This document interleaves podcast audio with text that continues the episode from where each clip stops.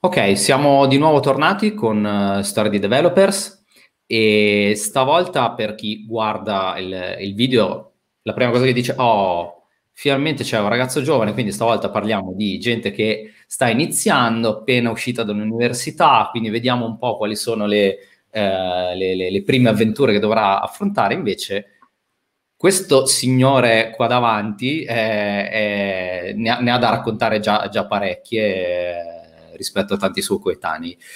Quindi benvenuto a Michele Riva, innanzitutto, grazie di essere, di essere qua. Ciao, grazie a te per l'invito. E niente, Michele, come, come è, un, è, un, classico di, di questo podcast, eh, la prima domanda è come hai iniziato e soprattutto dove sei adesso, che per molti sarà come per dire, oh, madonna, vai, vai anche più piano. Ma allora, innanzitutto non ti posso raccontare la mia esperienza universitaria perché non ho fatto l'università, quindi ecco. mi spiace deludere se c'era qualche aspettativa in merito. Um, io attualmente sto lavorando come senior software engineer in Viacom CBS, che è l'azienda diciamo, che è proprietaria dei brand Paramount, MTV, Comedy Central, South Park, CBS, Channel 5 e infiniti altri. E Rob- Robette, insomma. Sì, sì, roba piccolina, soprattutto in America e, esatto. e insomma si lavora un po' nell'ambito dello streaming, delle mm, website uh, classici, eccetera. Mm-hmm. Iniziato... Giusto per dare due, due, due, nozioni, quanti anni hai? Ah sì, ho 25 anni, sono del 95. Ecco. ecco. e Appunto. ho iniziato anche abbastanza tardi, a dire la verità. Nel senso mm. che um, seguo il tuo podcast da tanto, da, da quando hai ospitato Salvatore Sanfilippo che mm-hmm. è le, il mio eroe d'infanzia, se vuoi. e, in realtà vedo che tanti dicono che hanno iniziato col Commodore 64, eccetera. Sì, tantissimi. Tantissimi, ma mi ha sorpreso questa cosa. In realtà io no, nel senso... Vabbè, per forza, te quando sei nato non neanche c'era già più...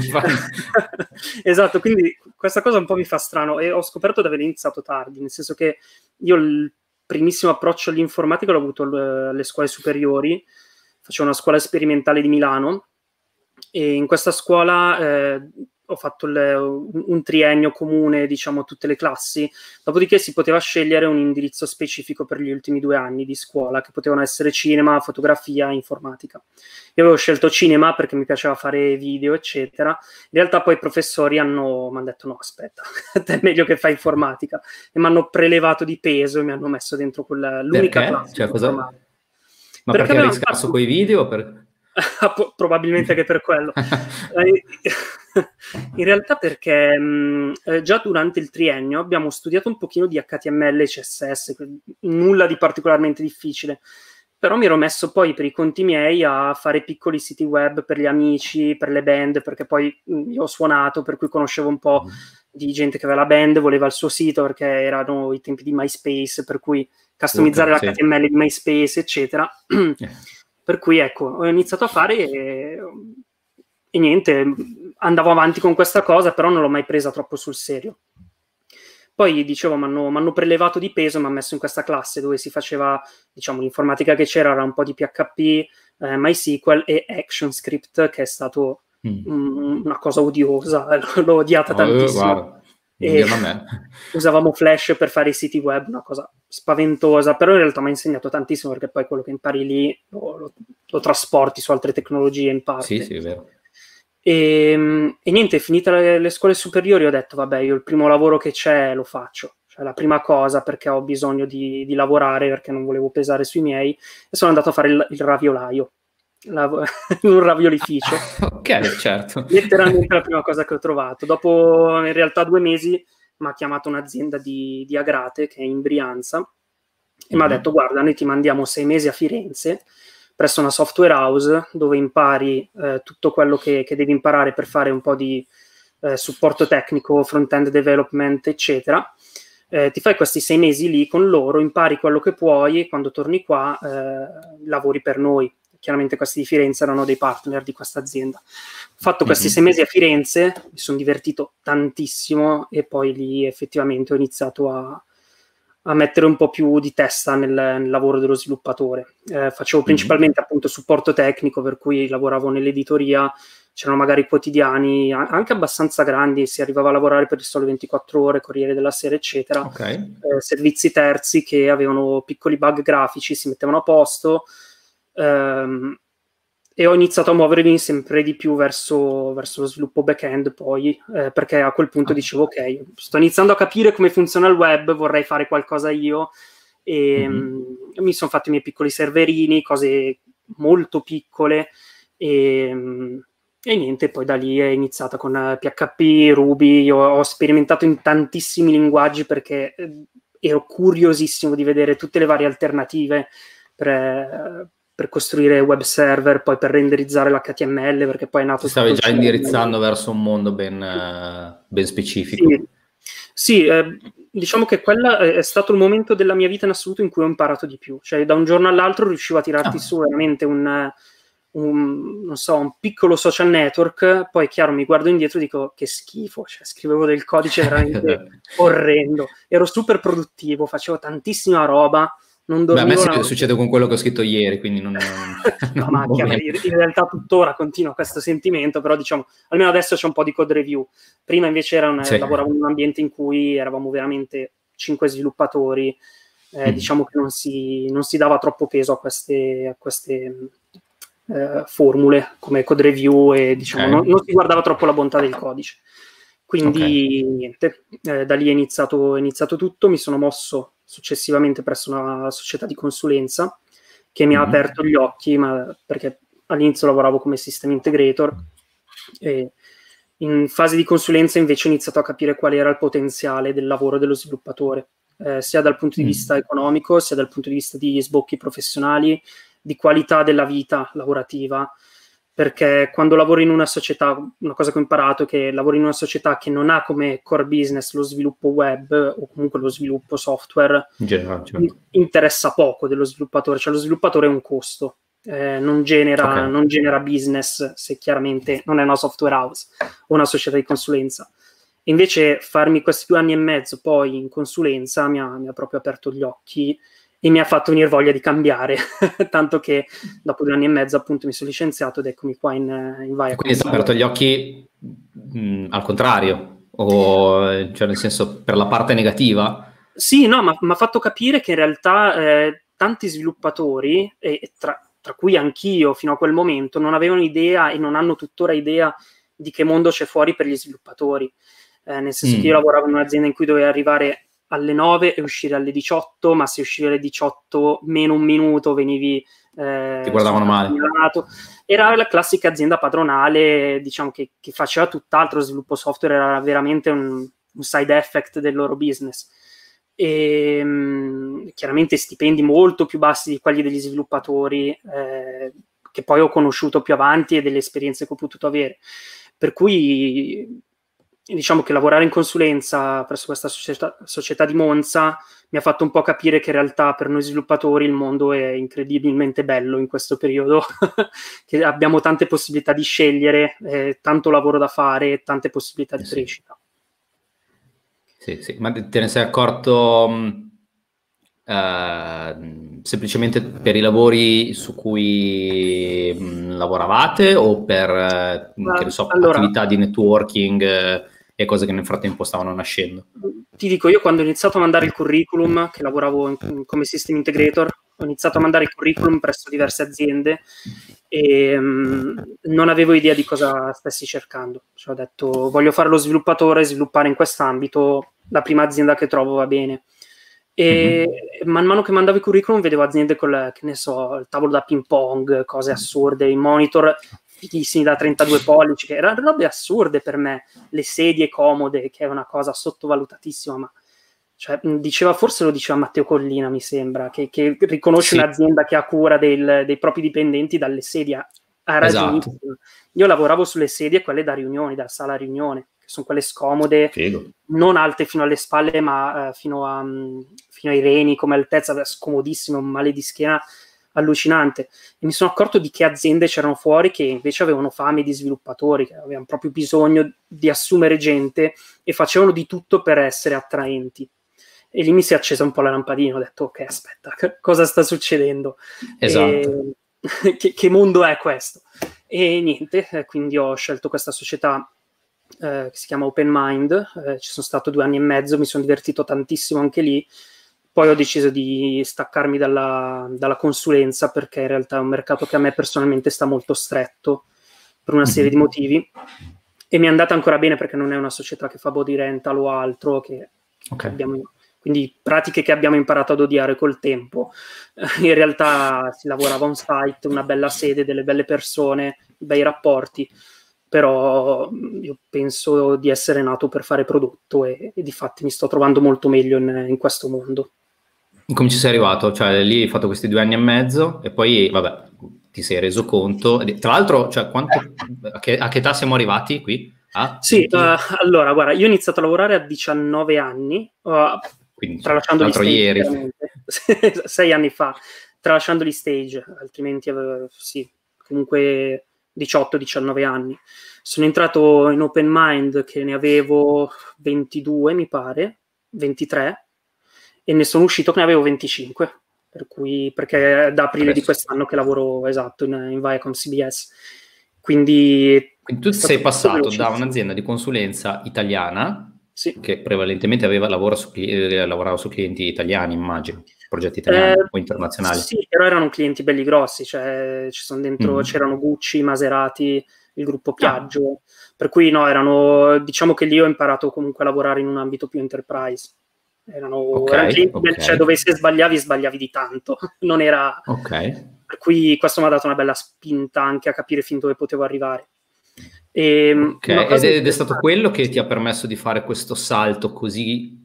Io definisco grosso perché sei passato a lavorare per una uh, multinazionale.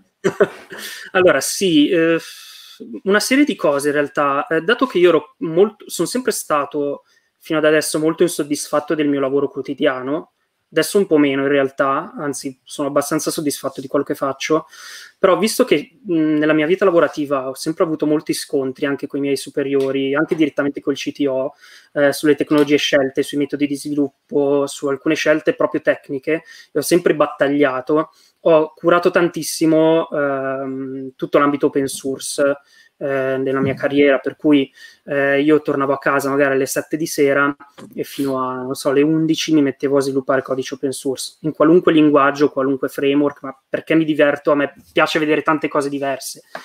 E, mm-hmm. e ho curato sempre molto questo aspetto, eh, tanto che anche alcune, alcune aziende de- della Silicon Valley mi hanno contattato eh, per, um, per dei colloqui, poi chiaramente il eh, lavoro da remoto era impossibile perché non c'era ancora il Covid, le aziende non erano ancora completamente organizzate per lavorare in questo modo, adesso lo sono molto di più, eh, per fortuna o purtroppo, eh, per cui niente, sono sempre rimasto nell'ambito italiano finché eh, ho partecipato. Sì. Ti, ti, fermo un attimo, poi riprendiamo sì. il filo del discorso.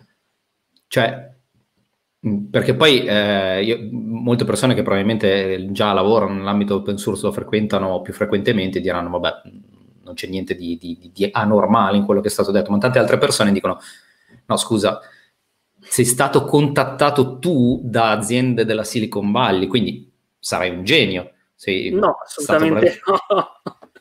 no, e questo è cioè, una cosa, adesso non voglio assolutamente sminuirti perché bravo, sei bravo, altrimenti nessuno ti viene a chiamare, quello è, quello è a, a fuori di ogni dubbio, però eh, mh, per chi magari non conosce bene l'ambito, fa specie sentire dire che queste aziende che sono l'Eldorado per, per, per lo sviluppatore, eh, sono venute a cercarti solo perché tu hai contribuito al mondo open source. Cioè, come è stato possibile effettivamente uh, questa penso sia abbastanza comune in realtà come cosa. Eh, inoltre considera, eh, io ad esempio ho maturato una grande passione per la programmazione funzionale, per cui ho iniziato a sviluppare in, in Haskell, in, in, Erlang, Elisir, OCaml, eccetera, mm-hmm. che sono tutti linguaggi che in Italia non hanno grande sbocco, non ci sono tante aziende in Italia che, che adoperano, che usano questi linguaggi, per cui il mio unico modo per, per imparare era farmi i miei progettini e poi validare le mie skill contribuendo all'open source. Per mm-hmm. cui chi mi sa validare davvero uh, le, le, le, mie skill facciamo in Haskell. Eh, Facebook, ad esempio, um, assunto diversi eh, contributor al GHC, che è il compilatore Haskell.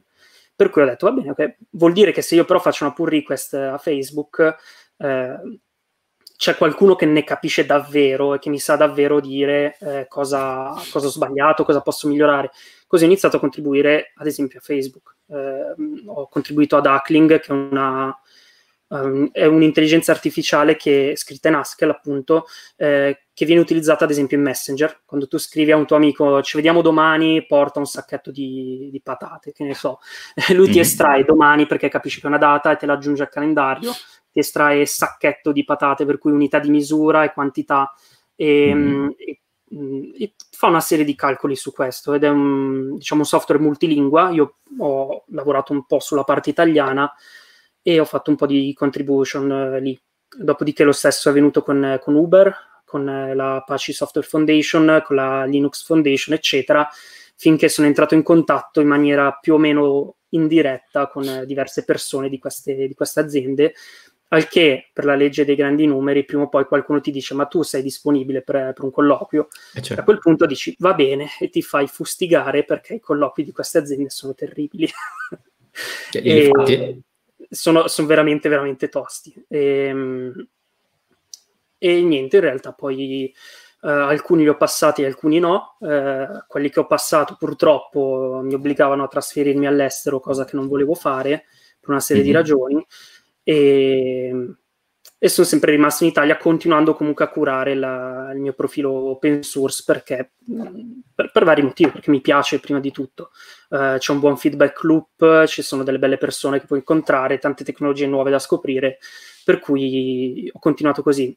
Ho iniziato anche poi a scrivere in realtà articoli tecnici uh, sul mio blog, che poi è diventata una piattaforma a sé stante, e che mi hanno portato tramite la mia vecchia azienda OpenMind a partecipare poi anche a CodeMotion, dove ho tenuto okay. un talk su programmazione funzionale dove tra il pubblico c'era eh, quello che adesso è il mio engineer manager, che appunto dopo aver fatto un talk mi ha detto, vabbè, ma senti, teniamoci in contatto che non si sa mai per il futuro.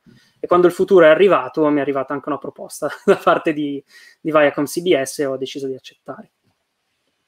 Quindi questo Quindi arrivati... l'ho presa alla sì. larga, però era per rispondere alla tua domanda, come sei passato da una realtà italiana a una così, diciamo, una realtà internazionale così grande. Ecco, è, stato un lavoro che in realtà è durato diversi anni.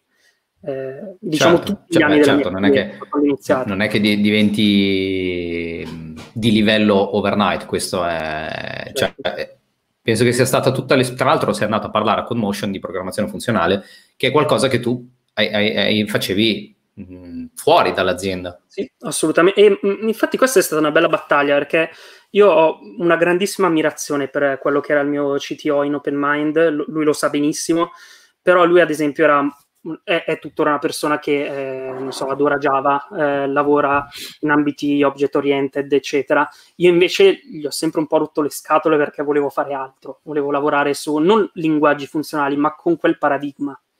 E ci sono mm-hmm. sempre stati molti scontri. In realtà questa è stata anche una bella dimostrazione da parte sua, dire ti do fiducia, parla di quello che vuoi al CodeMotion, io ci sono andato come dipendente open mind al CodeMotion e, e, mi ha dato fiducia completa dicendo io non metto in dubbio le tue capacità, vai, parla di quello che vuoi, anche se non sono magari al 100% d'accordo con te.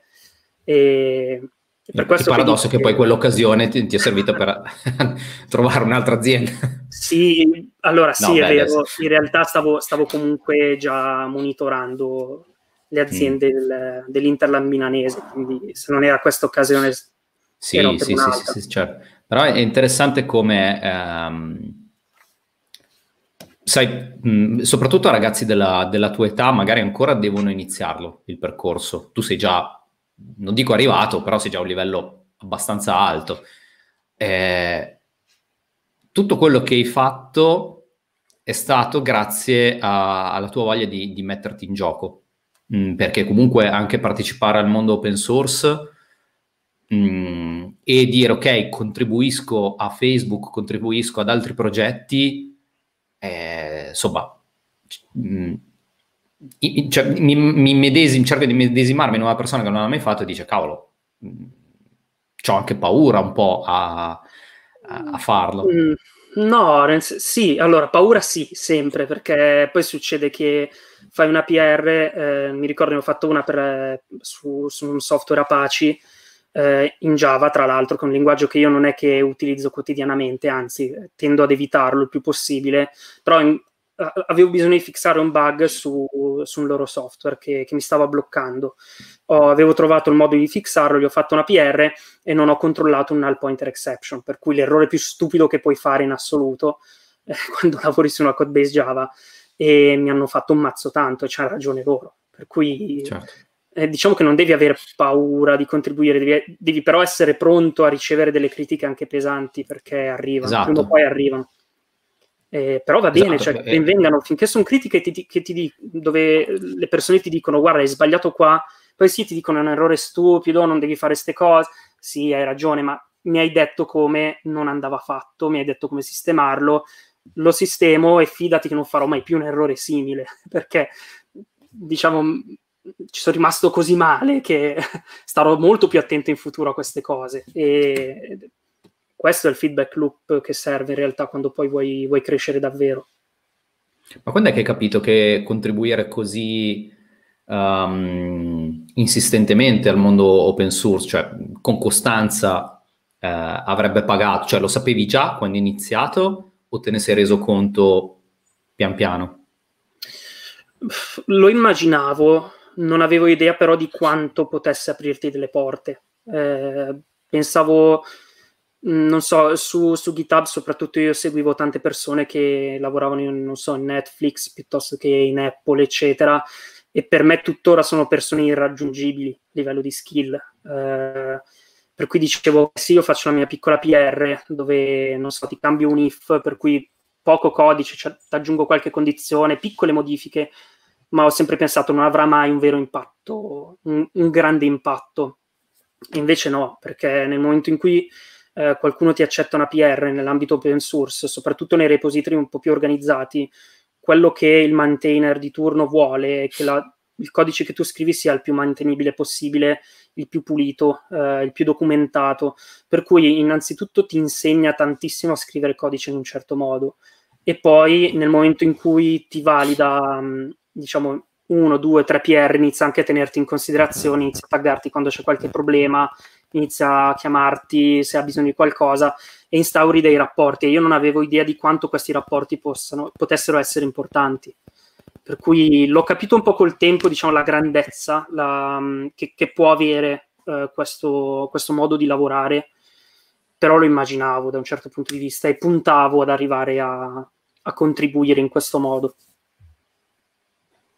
Chiaro, chiaro. E, ehm, tra l'altro ti dicevo poco prima di, di iniziare questa chiacchierata che eh, ti vedo spesso menzionato eh, tra i, quelli che contribuiscono, gli italiani che contribuiscono in maniera più, più, frequente al mondo open source, però mi dicevi tu stesso che vengono spesso menzionati ehm, progetti più piccoli di quelli che in realtà meriterebbero. Sì, so, eh. per dire che tu hai un progetto molto interessante, eh, mm, tuo personale, un side project, oddio, quanto side non lo so, poi alla fine per quello che...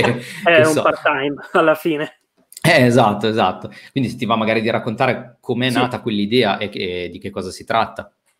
Allora, ehm, succede che mentre lavoro in Open Mind c'è bisogno di... Eh, di portare tutte le persone sullo stesso livello di comprensione di JavaScript.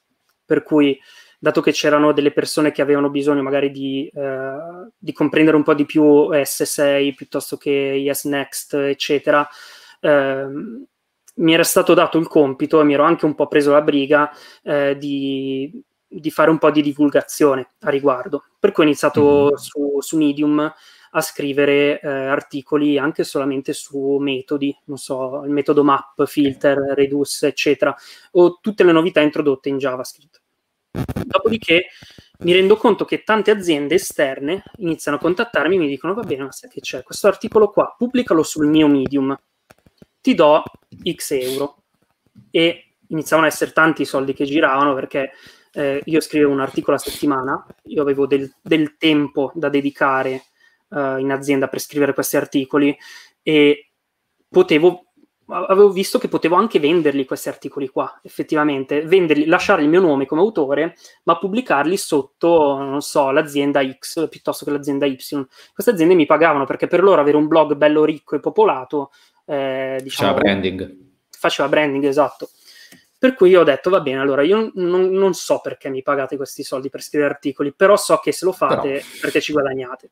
Per cui certo. smetto di scriverli per voi, li scrivo per me e mi apro il mio blog. Vediamo in che modo voi monetizzate sui miei articoli. Sono aperto il mio blog che si chiamava JS Monday, perché ogni lunedì mm-hmm. pubblicavo un articolo e a un certo punto però dopo qualche mese ho detto vabbè ma scrivere solo di JavaScript per me diventa limitativo perché poi in realtà ho anche altre passioni e allora è nato Hackdoor Hackdoor è una piattaforma di blogging completa, completamente ehm, diciamo, concorrente a Medium, eh, dove poi abbiamo un, un editor eh, che, che, può assolutamente essere migliorativo rispetto a quello di Medium. Abbiamo, eh, io, avendo scritto tanto su Medium, so quali erano le cose che mi mancavano, le ho introdotte all'interno di questo editor. È una serie di statistiche che su Medium mancano, una forma di monetizzazione diversa e ci si è resi conto che tanti autori in realtà stavano scappando da Medium proprio per la forma di monetizzazione che, che ha, ovvero pagami 5 dollari al mese e leggi quello che vuoi.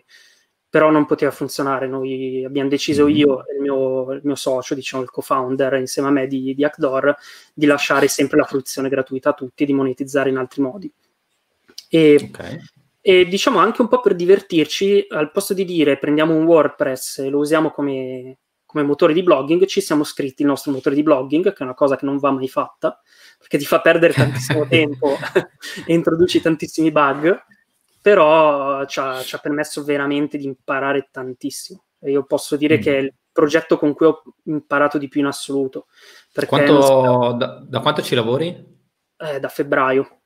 Da febbraio okay. siamo in, in, beta da un mesetto o due, però... Ehm, lavorandoci 4 ore al giorno, per cui io finisco di lavorare le mie 8 ore lavorative, ne faccio almeno 2, 3, 4 anche su, su questo progetto. È la tua e... fidanzata in pratica? Sì, beh, esatto. è come se fosse. E, ehm, e il problema qua appunto è stato che non, su, su Hackdoor, eh, per ricollegarmi poi alla tua domanda, perché non ti chiedono di questo side project? Ecco, su, su Hackdoor in realtà c'erano diverse, diverse necessità. Innanzitutto quella di mettere in piedi i server. Io non faccio DevOps, però dovevo riuscire a mettere in piedi dei server. Volevo usare Roku, ma non supportava HTTP2 e sta cosa mi fa mm. imbestialire, per cui dovevo trovare l'alternativa. Per cui abbiamo, io e il mio, il mio, socio ci siamo messi a sperimentare con Dokku, che è una versione diciamo open source di Heroku. Eh, abbiamo mm-hmm. tirato sui nostri EC2 su AWS, eh, abbiamo provato DigitalOcean, abbiamo fatto tantissimi esperimenti. Poi ci sono le pipeline di continuous deployment e integration, mm-hmm. per cui sperimenta con Bitbucket, con GitLab, con GitHub. Eh, e abbiamo capito proprio come costruire un prodotto completo, dal uh, DevOps al front-end, al back-end, amministratore di database, eh, GraphQL, API, tutto quello che serviva per, per creare una, un sistema di blogging sicuro e completo. E... hai dei, dei contributor adesso oltre a voi due? Sì, ci sono delle persone che sporadicamente ci danno una mano, non sono fissi chiaramente perché poi eh, è chiaro che stiamo lavorando gratis, nel senso un po' per la gloria, certo. Cui, eh, però spesso ci contattano anche persone che dicono vorrei dare una mano, va bene, ti, ti do in mano il E lì la, la, la tua filosofia, cioè eh, tu mi, mi, mi, hai detto prima che eh, Salvatore San Filippo è il, il tuo eroe da questo punto di vista e tu sai bene qual è la sua filosofia. Sì. Mh, anche per quanto riguarda i progetti che, che, che ha curato lui stesso. E tu se, hai, se, hai, fatto entrambe le cose, hai fatto il, hai contribuito, il contributor e il mm. maintainer adesso di un tuo progetto.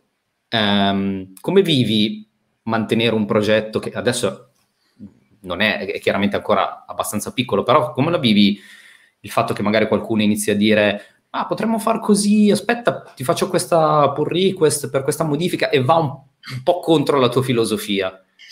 Allora, dipende. Uh, io ho deciso insieme al mio socio che tutto ciò che è business, per cui uh, feature che uh, vanno a, non so, arriva un contributore e mi dice vorrei mettere il pulsante rosa, cui pulsante rosa intacca il modello di business per n ragioni. non è una scelta che voglio fare io. Quindi ah. me la sbaglio, nel senso dico ok, ne discuto col mio socio, chiaramente. Alzo le mani. Eh, diciamo che do molta fiducia a lui, dico, se, dato che lui comunque ha dieci anni in più di me, ha più esperienza da quel punto di vista, dico va bene, eh, mi fido della tua opinione a riguardo. Se invece eh, la questione è puramente tecnica, eh, ad esempio dovevamo mettere in piedi il sistema di notifiche real time, ehm, c'era il, eh, il, quesito di usiamo Redis eh, Kafka, RabbitMQ, GraphQL con le mhm. subscription in real time.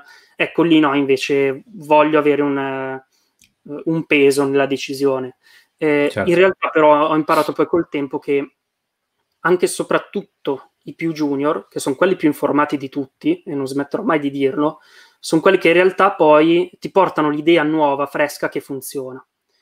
Magari mm. non la sanno implementare bene, eh, non ti scrivono il codice migliore del mondo, però ti portano una, bu- una bella idea con un framework che è uscito da poco ma che è usato magari in Facebook per cui ha un buon supporto, eh, funziona, ha una buona community dietro.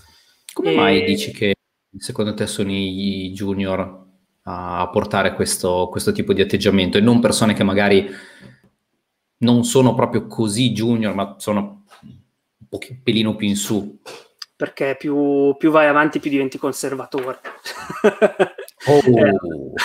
è, abbastanza semplice la cosa. Purtroppo è vero, me ne rendo conto anch'io su me stesso. Eh, più vado avanti, più effettivamente ho il, il, mio piccolo angolo sicuro dove le tecnologie che conosco sono quelle che funzionano, punto. Che poi non è vero, però eh, diciamo più vai avanti. No, non sei tempo... proprio la dimostrazione perfetta di questo, eh, perché ne, ne, cambi. No, diciamo che più vai avanti col tempo, più ti senti sicuro delle tecnologie che, Beh, certo. che maneggi e vuoi anche rischiare meno, soprattutto più il progetto cresce. Poi invece il junior di turno Ma... è la persona che eh, si è informata perché è curiosa, ha voglia di imparare, ti dice guarda, io vorrei usare questa tecnologia perché secondo me fa il caso nostro poi la guardiamo insieme e vediamo insieme se può essere una buona alternativa. Però diciamo detta che... così sembra che man mano vai avanti e, e, più ti passa la curiosità e la voglia di sperimentare. E non so se varrà per me, perché ho ancora tanta voglia di sperimentare, però purtroppo devo dire che tante persone che ho conosciuto, eh, quando lavorano ormai da tanti anni, hanno meno voglia di, okay. eh, di sperimentare. Eh, magari è un bias mio, eh, magari non è vero, però mi è sembrato proprio così, che ci sono no, tante persone essere. che arrivano magari, eh, pensa a quelli che hanno scritto COBOL per 50 anni, oggi se gli dici no, scrivilo in Java che è un po' più facile, ti dicono no, COBOL è il, è il più bello, mi pagano di più, lo faccio. Te lo dirò alla prossima intervista perché devo intervistare un ragazzo che ad oggi sviluppa in COBOL, quindi gli faccio quella domanda. no, è fantastico, nel senso va bene, servono anche le persone così, eh, non... È non, cioè, certo. il motto di Facebook è move fast, break things. Cioè, vai veloce spacca tutto. Le... Ah, già, vero, non l'ho detto, lui è il ragazzo delle citazioni, eh, comunque. Io le... ho, ho, troppo tempo libero, leggo, leggo troppo.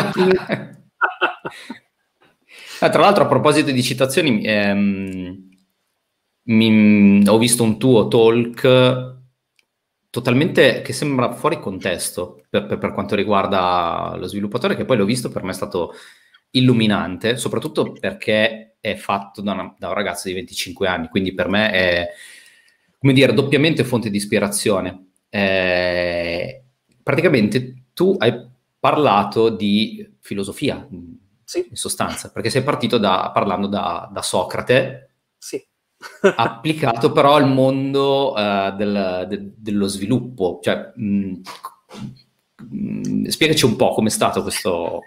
Allora, eh, conta che i tecnici non insegnano più filosofia. Io ho fatto un istituto tecnico e ho, quando ho iniziato invece a, a leggere un po' di più eh, su questo argomento, mi è, mi, diciamo che mi è salito molto l'interesse eh, riguardo a tutto il mondo della filosofia, eccetera e, mm. e sento molto questa mancanza eh, diciamo di, di conoscenza. Eh, in realtà succede poi che mh, mm, dedico davvero tanto tempo allo sviluppo, eh, la maggior parte del mio tempo ogni giorno è dedicato a quello eh, e ci sono momenti in cui ho bisogno proprio di staccare completamente. Eh, io ho delle settimane in cui faccio magari anche 60-70 ore di sviluppo a settimana. Oh e se, eh beh sì, 40 ore di lavoro, il resto è tutto per la gloria. E, Capito però, perché poi dici che dopo un po'... Eh sì, dopo un po' non ce la fai più, cioè devi, devi, un attimo staccare, per cui c'è settimane in cui ho voglia di dedicarmi alla musica, per cui magari suono, eh, settimane in cui invece mi va di dedicarmi alla filosofia e mi leggo magari, eh, so, Socrate, Aristotele, eccetera. Per cui, per cui sì, mi è, mi è, piaciuto molto fare quel talk in realtà perché credo che sia um, qualcosa che ho maturato negli anni, cioè diciamo il succo per fare un riassunto brevissimo è che non devi per forza puntare a eh, Facebook, Google, le, le, aziende chiamate FANG, per cui Facebook, Amazon, Netflix, Google, eh, perché mm-hmm. ci sono altre aziende bellissime, fighissime, non, non, devi essere frustrato se non riesci ad arrivare a quel livello lì, perché puoi fare delle cose meravigliose anche eh, lavorando nella, nella, piccola azienda di consulenza, nella grande azienda di consulenza, nella grande azienda di prodotto e nella piccola azienda di prodotto, per cui...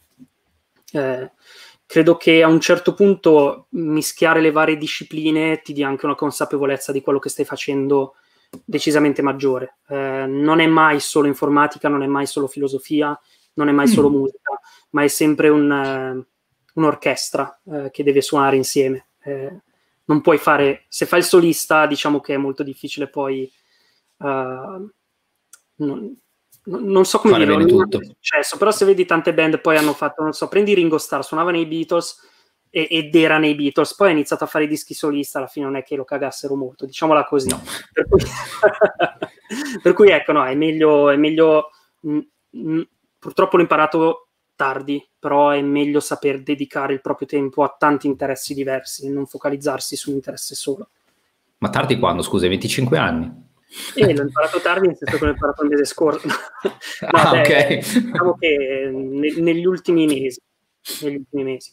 Soprattutto col lockdown, devo dire, perché nel momento in cui sei chiuso in casa e, mm. e allora lì hai anche la scusa per dedicarti 60-70 ore a settimana a sviluppare, e lì inizi a capire che c'è qualcosa che non va, che magari dovresti okay. anche ad altro. Ok, ho capito. Quindi tu dici mh, mm, essere monotematici logora a un certo punto Secondo di vista. diventa limitante. diventa limitante, mm. ma se vogliamo entrare magari più nel, nell'ambito informatico, diventa limitante anche essere monotematici eh, a livello di linguaggi. Eh, io, ad esempio, ho, come ti dicevo, eh, ho studiato tanto Haskell, sono un pessimo sviluppatore Haskell perché di sviluppatori Haskell bravi ce ne sono veramente pochi e mi piacerebbe un giorno essere tra di loro, ma per ora no.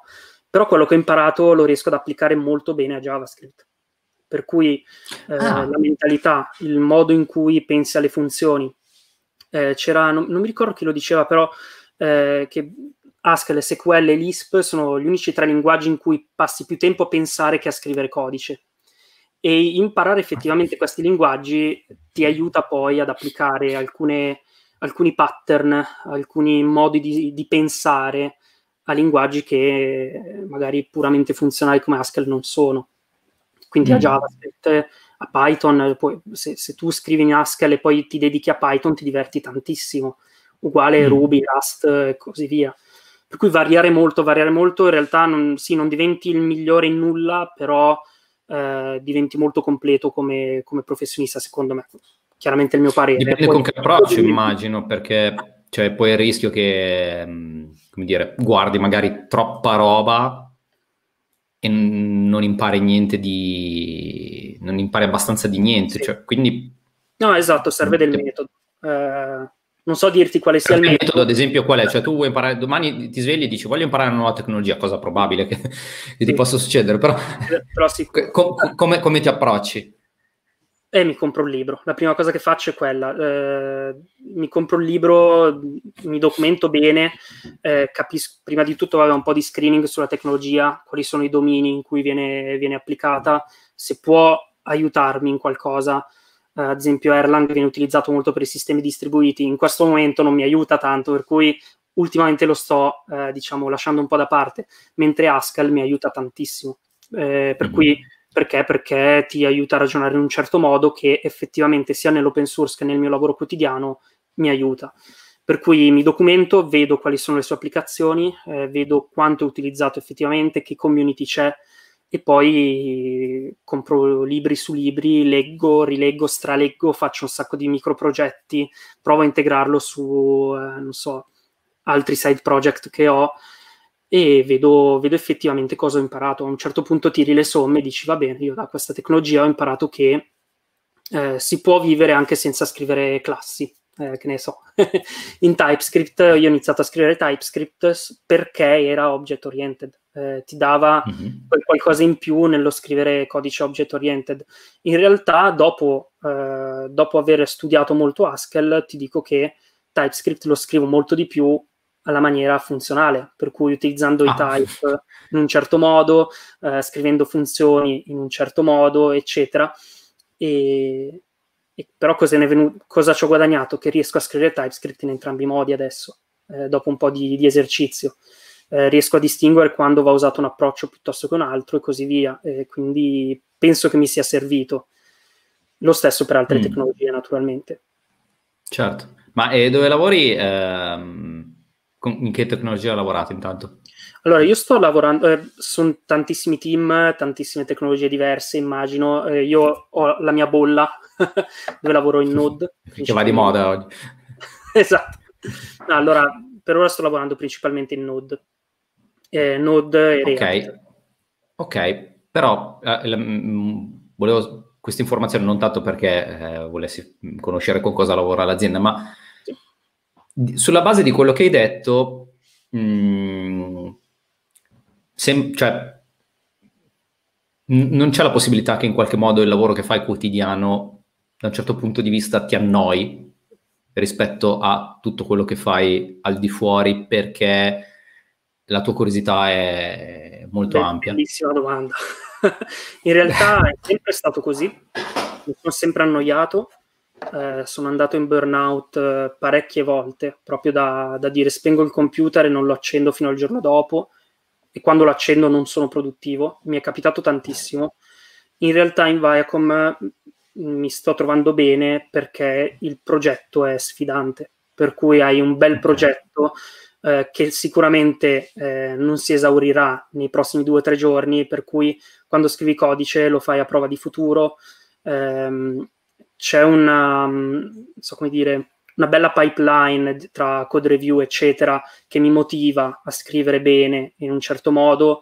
E, mm, per cui secondo me fa tanto l'azienda e il progetto. Io sicuramente in questo momento ho trovato un'azienda e un progetto che sanno soddisfarmi. Quindi, quindi per ora no, non, no, non penso che mi annoierò per un po' di tempo.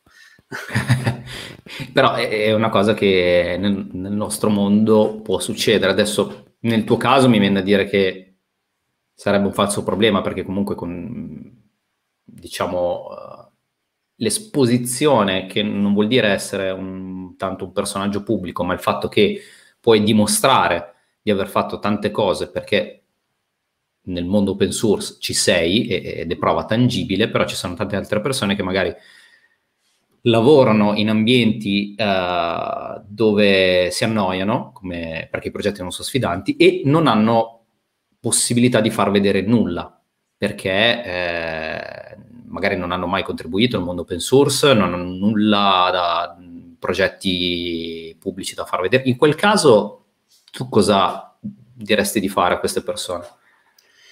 Eh, allora, innanzitutto chiedersi perché fanno gli sviluppatori. Eh, ci sono diversi oh, motivi per cui una persona può, può, voler fare lo sviluppatore. Uno perché ha un lavoro assicurato per tanto tempo e non è da sottovalutare come cosa. Ho conosciuto personalmente eh, degli sviluppatori che mi hanno detto a me sto lavoro annoia, però, però alla fine io devo mantenere la mia però famiglia.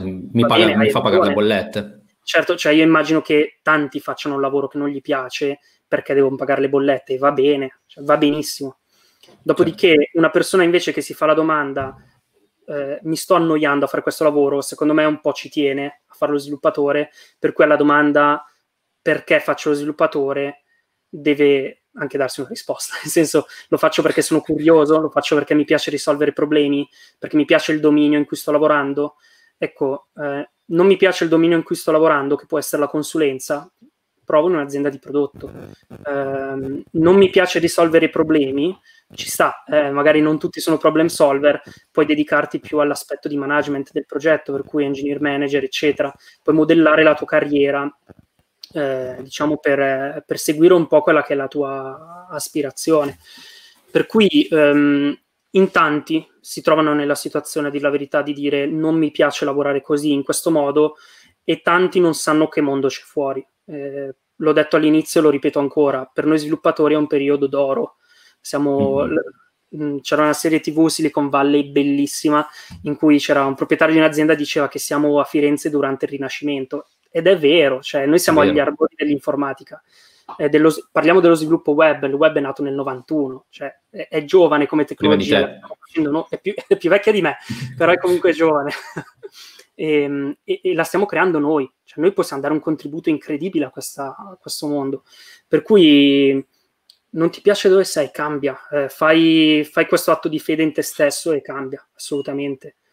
Eh, io mi sentivo, mi sentivo, frustrato dove ero prima durante una pandemia globale mi sono licenziato perché non, non, mi piaceva più e adesso sto decisamente meglio, quindi ne valsa la pena. Eh, ripeto, uno sviluppatore ad oggi ha tantissime alternative davanti e tantissime belle aziende che lo, che lo attendono, quindi non dovrebbe proprio esserci la paura di dire eh, ho paura a lasciare un posto sicuro, perché di posti sicuro, sicuri oggi se ne trovano tanti comunque. Se non oggi, non so quando. Tra poco. eh, esatto, quindi... Eh... Sì, no, è, mm, sai, è, un, è una sensazione purtroppo abbastanza diffusa.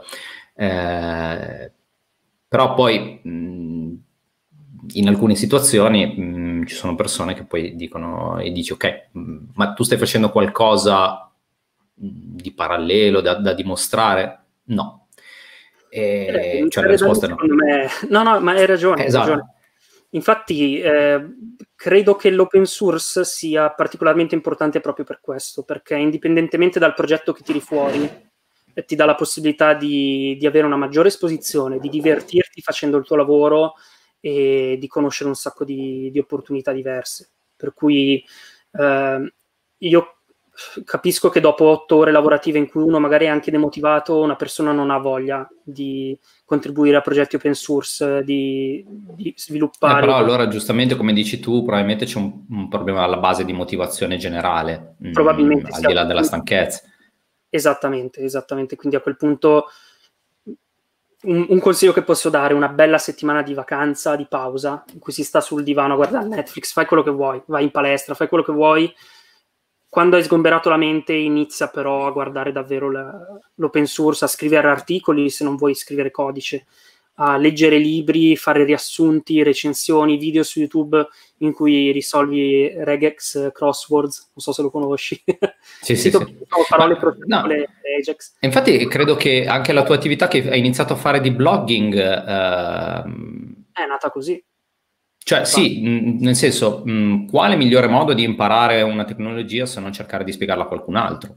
Esatto. Oltre che farci progetti, ovviamente. No, esatto, esattamente. Eh, le alternative oggi ci sono. Eh, una cosa che probabilmente manca molto nelle aziende e, e che tuttora io eh, non ho mai trovato è la figura del mentore, che è quella figura che tu mi insegni e può tirare fuori da queste situazioni. E purtroppo ad oggi sono veramente poche le aziende che hanno un occhio di riguardo a questo tipo di figure e servirebbero sempre di più in realtà. E se non esistono figure in azienda bisogna cercarle al di fuori, assolutamente. Questo Parliamone. Parliamone volentieri. No, vabbè, questo era un assist troppo, troppo bello. no, sì, però è, eh, lo sai che no, apprezzo, lo so. apprezzo il lavoro che stai facendo con uh, Tomorrow Devs proprio per questo. ti ringrazio. Senti, ti, voglio chiederti una cosa, perché mh, a questo punto io normalmente chiedo se c'è qualcosa nel passato delle persone che eh, non vorrebbero più rifare, però non lo so, cioè tu hai avuto una carriera così mh, verticale praticamente che sono più curioso di sapere eh, che cosa vedi dopo. Mm. Cavolo, io invece me l'ho preparato l'altra domanda. eh, vabbè, allora rispondi. Dai. no, no, scherzo. No. In realtà ehm, Aspetta, allora quindi a cos'è che ti rispondo? Cosa, cosa preferisci? Allora, dimmi, dimmi, se c'è un errore che non vorresti rifare. No, errore no. Diciamo che per ora... Cioè, tipo, ho... che ne so, ti manca non aver fatto l'università, perché poi magari uno se, fa, se la fa questa ah, domanda, no, dice, beh, 25 anni. Quello in realtà ti dico di sì, un po' mi manca, non per, dal punto di vista tecnico, ma dato che ho questa passione per la programmazione funzionale, io credo che una buona base di matematica mi farebbe molto bene. Io non ho mai studiato mm. bene matematica. Quest'anno ho provato a iscrivermi a informatica, sono stato cannato tantissimo perché faccio schifo in sì, matematica. Anche meno, dai, cioè... ha giocato Però... comunque di 24 ore. Eh? e il problema è quello, infatti quando si potrà andare su Marte spero che là invece le giornate siano più lunghe. Eh beh, l'altro, l'altro, ieri hanno iniziato i lavori, quindi... Fantastico. Però no, ecco, l'università, a dire la verità, oggi sto, sto, davvero considerando di farla, ma più per quello, che mm. non per le skill tecniche, eh, per quello mh, mm, lo, l'ho sempre detto che secondo me non ne vale troppo la pena, nel senso Uh, sono stato anche uh, tech lead di persone che avevano fatto l'università mm. e, e, ed io dovevo un attimo spiegargli come lavorare, per cui no, non credo fosse quello il... cioè non credo okay. che sia l'università il vero discrimen tra quello che sai fare e quello che non sai fare. Uh, dopodiché... È l'esperienza. Dove... Cioè. Sì, sì, è l'esperienza, l'esperienza. E, e, l'attitudine e la voglia di fare. Dopodiché, dove mi vedo nel futuro? Bella domanda Nel senso che quando arrivi, quando, mi ricordo che quando ho fatto i colloqui in Viacom CBS, che chiaramente essendo una grande azienda ha uh, una serie di colloqui uh, dove, dove, devi dare il meglio, uh, assolutamente, dicevo, vabbè, se va bene entro come software engineer, mi faccio un po' le ossa, poi divento senior, eccetera. Invece mi hanno preso subito come senior. Ho detto, cavolo, allora è vero, sta succedendo davvero. Per cui in realtà ma questa cosa mi ha un po' destabilizzato perché mi ero fatto tutto il mio piano dicendo mi piacerebbe entrare in questa azienda, arrivare a un certo punto eh, e poi magari provare a buttarmi su più sul management, che ne so, robe del genere. In realtà questa cosa un po' mi ha stravolto e sicuramente quello che mi piacerebbe fare di più in futuro è divulgazione, per cui okay. al di fuori... Eh, per l'ambiente lavorativo è un, è un, periodo in cui sono stranamente sereno, per cui non ti so dire al momento, a dire la verità, perché ho sempre mm. fatto piani per il futuro perché ero insoddisfatto. In questo momento sono abbastanza sereno, quindi non, non ho fatto piani di questo tipo. Ma te te, ti, giro, ti, giro, la domanda in un altro modo. In quale eh, ambito, come dire, mh, mm, ti senti di poter effettivamente... Uh, a, avere un futuro, cioè più dalla parte tecnologica, quindi di continuare a essere uno sviluppatore eh, di, di, progetti eh, eccellenti o più start-upper, passami il termine, quindi avere una tua carriera imprenditoriale, eh, più divulgatore, come stavi dicendo, quali ambiti? Mm, allora, sicuramente il sogno è quello di riuscire a lavorare grazie all'open source eh, ci sono tante persone che riescono a fare maintainer full time. E ad esempio tornando su Salvatore Sanfilippo lui mi ricordo parlava del fatto che a un certo punto è arrivata VMware e gli ha detto ok tu continua a lavorare su Redis e io ti pago. Ecco quello è il sogno. Cioè se un domani invento che ne so Redis 2 e vai con CBS e mi dico ok lavora solo su quello. Fantastico cioè io ho fatto tombola e me lo tengo stretto eh, chiaro che... No, nonostante, nonostante, lui stesso ha detto che era uno stress non indifferente. Ah, no, no, ma certo, beh, ma eh, siamo sempre stressati noi sviluppatori, dai, alla fine... Guarda io. e, ehm, per cui sì, il sogno di fare maintainer full time non mi dispiacerebbe. Dall'altra parte vedo che Hackdoor sta andando molto bene, per cui c'è anche magari la possibilità in un futuro di, eh, di startup, eccetera non, non lo so, vedremo. E dall'altra parte invece mi sto trovando anche molto bene come lavoratore dipendente, quindi come vedi sono in, un, in uno stallo alla messicana, devo un attimo capire eh, che passi Beh, fare. Cioè, n- non mi sembri messo malissimo. Eh? No, no, infatti quindi... non, non, mi lamento assolutamente. Eh, sicuramente nell'immediato quello che voglio fare di più è divulgazione, questo, questo te, lo do, te, lo do, per certo, sia scrivendo articoli, che è una cosa che faccio mm-hmm. ormai da, da un po', sia partecipando a talk che, eh, che facendo proprio diciamo developer advocate per eh, tot tecnologie che mi piacciono mm-hmm. e poi sperimentare, sperimentare, sperimentare. La cosa più bella ecco. è sei in casa e dici ok, spippolo un po' con questa tecnologia e funziona. Dici, sì. Fantastico. Mi è rimasta questa mezz'ora libera dopo le 70 che ho già lavorato, facciamo esatto. ancora qualcosa. Ma avanzava una mezz'ora. Eh, no, ultimissima cosa, mm, per uno che vuole iniziare, cioè, ascolta te e dici, cavolo, adesso nell'open source voglio iniziare anch'io, perché vedo che chi ci va eh, si crea delle opportunità, che è un po' diverso, esce un po' dal paradigma di mando il mio curriculum e aspetto che qualcuno risponda. È un po' più faccio vedere quello che, che so fare mm-hmm. E, e, da questo tipo di attività, eh, come hai detto tu, è, è già il, praticamente il tuo curriculum, hai già saltato diversi passaggi, hai creato tu l'interesse nei tuoi confronti, invece che dimostrare, cioè dire, ehi, mi prendi a lavorare per favore. Ehm, come si inizia? Cioè, a uno che eh, si è convinto da te, dice, ok, voglio iniziare, da dove parti? Allora, innanzitutto eh, bisogna mettersi in testa che il curriculum non serve più quasi a niente nel nostro ambito, per cui bisogna trovare altre forme per farsi notare. L'open source è assolutamente una di queste forme, eh, che ehm, essendo, eh, come diceva Torvalds, parlare non, non, serve a nulla, fammi vedere il codice, ecco, questo è proprio il fulcro di, di tutto il discorso. Cioè, puoi essere una persona, io sono pieno di tatuaggi, lobby dilatati, ho fatto un casino sul mio corpo, non ne frega niente a nessuno, perché è importante il codice che scrivi alla fine, quello che produci, quello che pensi.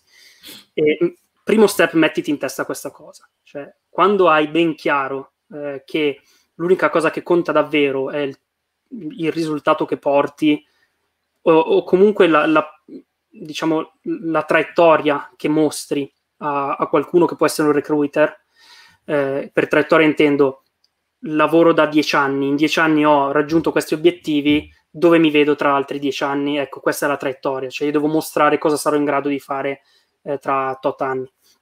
Per cui quando è ben in chiaro, ben in testa questa cosa, eh, scegli con cura il progetto su cui lavorare, perché ci sono progetti obiettivamente dove secondo me non vale la pena investire troppo tempo, perché hanno una brutta community, eh, mm. faccio, si dice il peccato, non il peccatore. No, no, no, non, non ad esempio in quegli esempi. Cioè, ad esempio, che, che, che tipologia? Mm, ad esempio, non so, entri su GitHub, vedi progetto X, ti piace molto, poi vai a leggerti l'issue e vedi che il maintainer è uno che manda a cagare tutti quanti. Ecco, secondo okay. me non è un ambiente molto costruttivo. E, e, succede, ti assicuro che succede. Secondo me un ambiente così non è un ambiente in cui vale la pena eh, investire troppo tempo. Eh, per cui una volta che trovi il progetto, ti studi bene la tecnologia, capisci quali sono i difetti che puoi andare a fissare eh, su quel prodotto, su quella tecnologia e inizi magari anche a proporre cose nuove, fare code review a tua volta. Eh, contribuire all'open source non è solo pushare codice come un pazzo, ma entrare a fare code review, a vedere se eh, le PR che vengono aperte eh, possono, avere, possono subire delle modifiche, miglioramenti, eccetera, proporre nuove feature, illustrare, disegnare le architetture che poi supporteranno queste nuove feature. C'è tantissimo lavoro da fare nell'open source in realtà, non, non è proprio il becero scrivere codice, perché com- come dicevo, scrivere codice alla fine è facile, è, è tutto quello che sta intorno che lo rende particolarmente complesso. E... Ti, do un suggerimento, dovresti aprire un sito di tue citazioni, eh, perché ce ne sarebbero alcune che sono delle chicche. Eh, ma le copio a mia volta, quindi sai com'è. Vabbè. No, non lo so, ma sicuramente l'ha già detto qualcuno. Quindi... non lo so, e... andrò a cercare. Non, non lo so neanche eh, però ecco, diciamo che mh, mm, iniziare nell'open source non è necessariamente iniziare pushando codice, ma può iniziare su, su tanti livelli diversi. Uh, anche banalmente, vedi una, un tool bellissimo che funziona alla grande, eh, però un readme schifoso, fagli una PR dove dici, guarda, secondo me graficamente puoi sistemarlo così, attrai di più le persone, è più chiaro da leggere. Eh, sono son piccole cose che però ti danno un po' il là e da lì eh, riesci a, a, entrare un po' di più nel, nel merito. Magari la PR dopo è fixi il bug, introduci la nuova feature, eh, eccetera. Però da qualche parte bisogna iniziare. Chiaramente bisogna iniziare dalle cose semplici, quindi eh, ecco, secondo me è questo. Inizia dalle cose semplici, da quello che conosci, da quello che ti piace. Ok, ok. Michele, abbiamo fatto un'ora e volata via. Per me è stato un trattato di motivazione, secondo me, questa, questa intervista, perché comunque, cioè, ti ripeto, sentire parlare così un 25enne eh, mi, mi, mi, fa ritrovare fiducia nell'umanità, guarda, nonostante il 2020 che, che, che è stato. male allora. eh, può essere. può essere. No, no, veramente fa, fa, fa, molto, fa molto piacere. E quindi ti ringrazio molto di, di, di, di, aver partecipato, di esserti fatto intervistare. Spero che sia stato piacevole anche per te. No, guarda, partecipare a una serie di podcast dove ci sono state persone come Mezzalira, San Filippo, eccetera, e, e tutti gli altri, perché nessuno è, di quelli che hai intervistato è inferiore a nessun altro, sono tutti sviluppatori eccellenti. Eh, credimi, è, è, una bella emozione essere, essere nella stessa playlist. Questo te lo posso dire. Ti ringrazio. Ringrazio. E quindi niente, siamo ai saluti finali. Non so se vuoi lasciarci con una delle tue citazioni. eh, ne sto pensando una, però no, verrei fuori con la solita cavolata. Eh, lasciamo... ci, las- ci, lasciamo così. Va sì, bene, eh, allora, grazie mille. Dire. Cosa? Odio Java, eh, l'ho detto, Perfetto. così adesso mi sono adesso... incattivito un po' di persone, sono tranquillo. Beh, non vale, perché l'hai detto negli ultimi secondi dove mediamente non le ascolta mai nessuno, esatto. questo hanno già staccato tutti, quindi puoi dire quello che vuoi, tanto non È una grande battaglia, diciamo così, quindi è una battuta, non prendiamo sul serio. no, va bene. Va bene, grazie mille Michele. grazie a te, ciao. Ciao, ciao, ciao.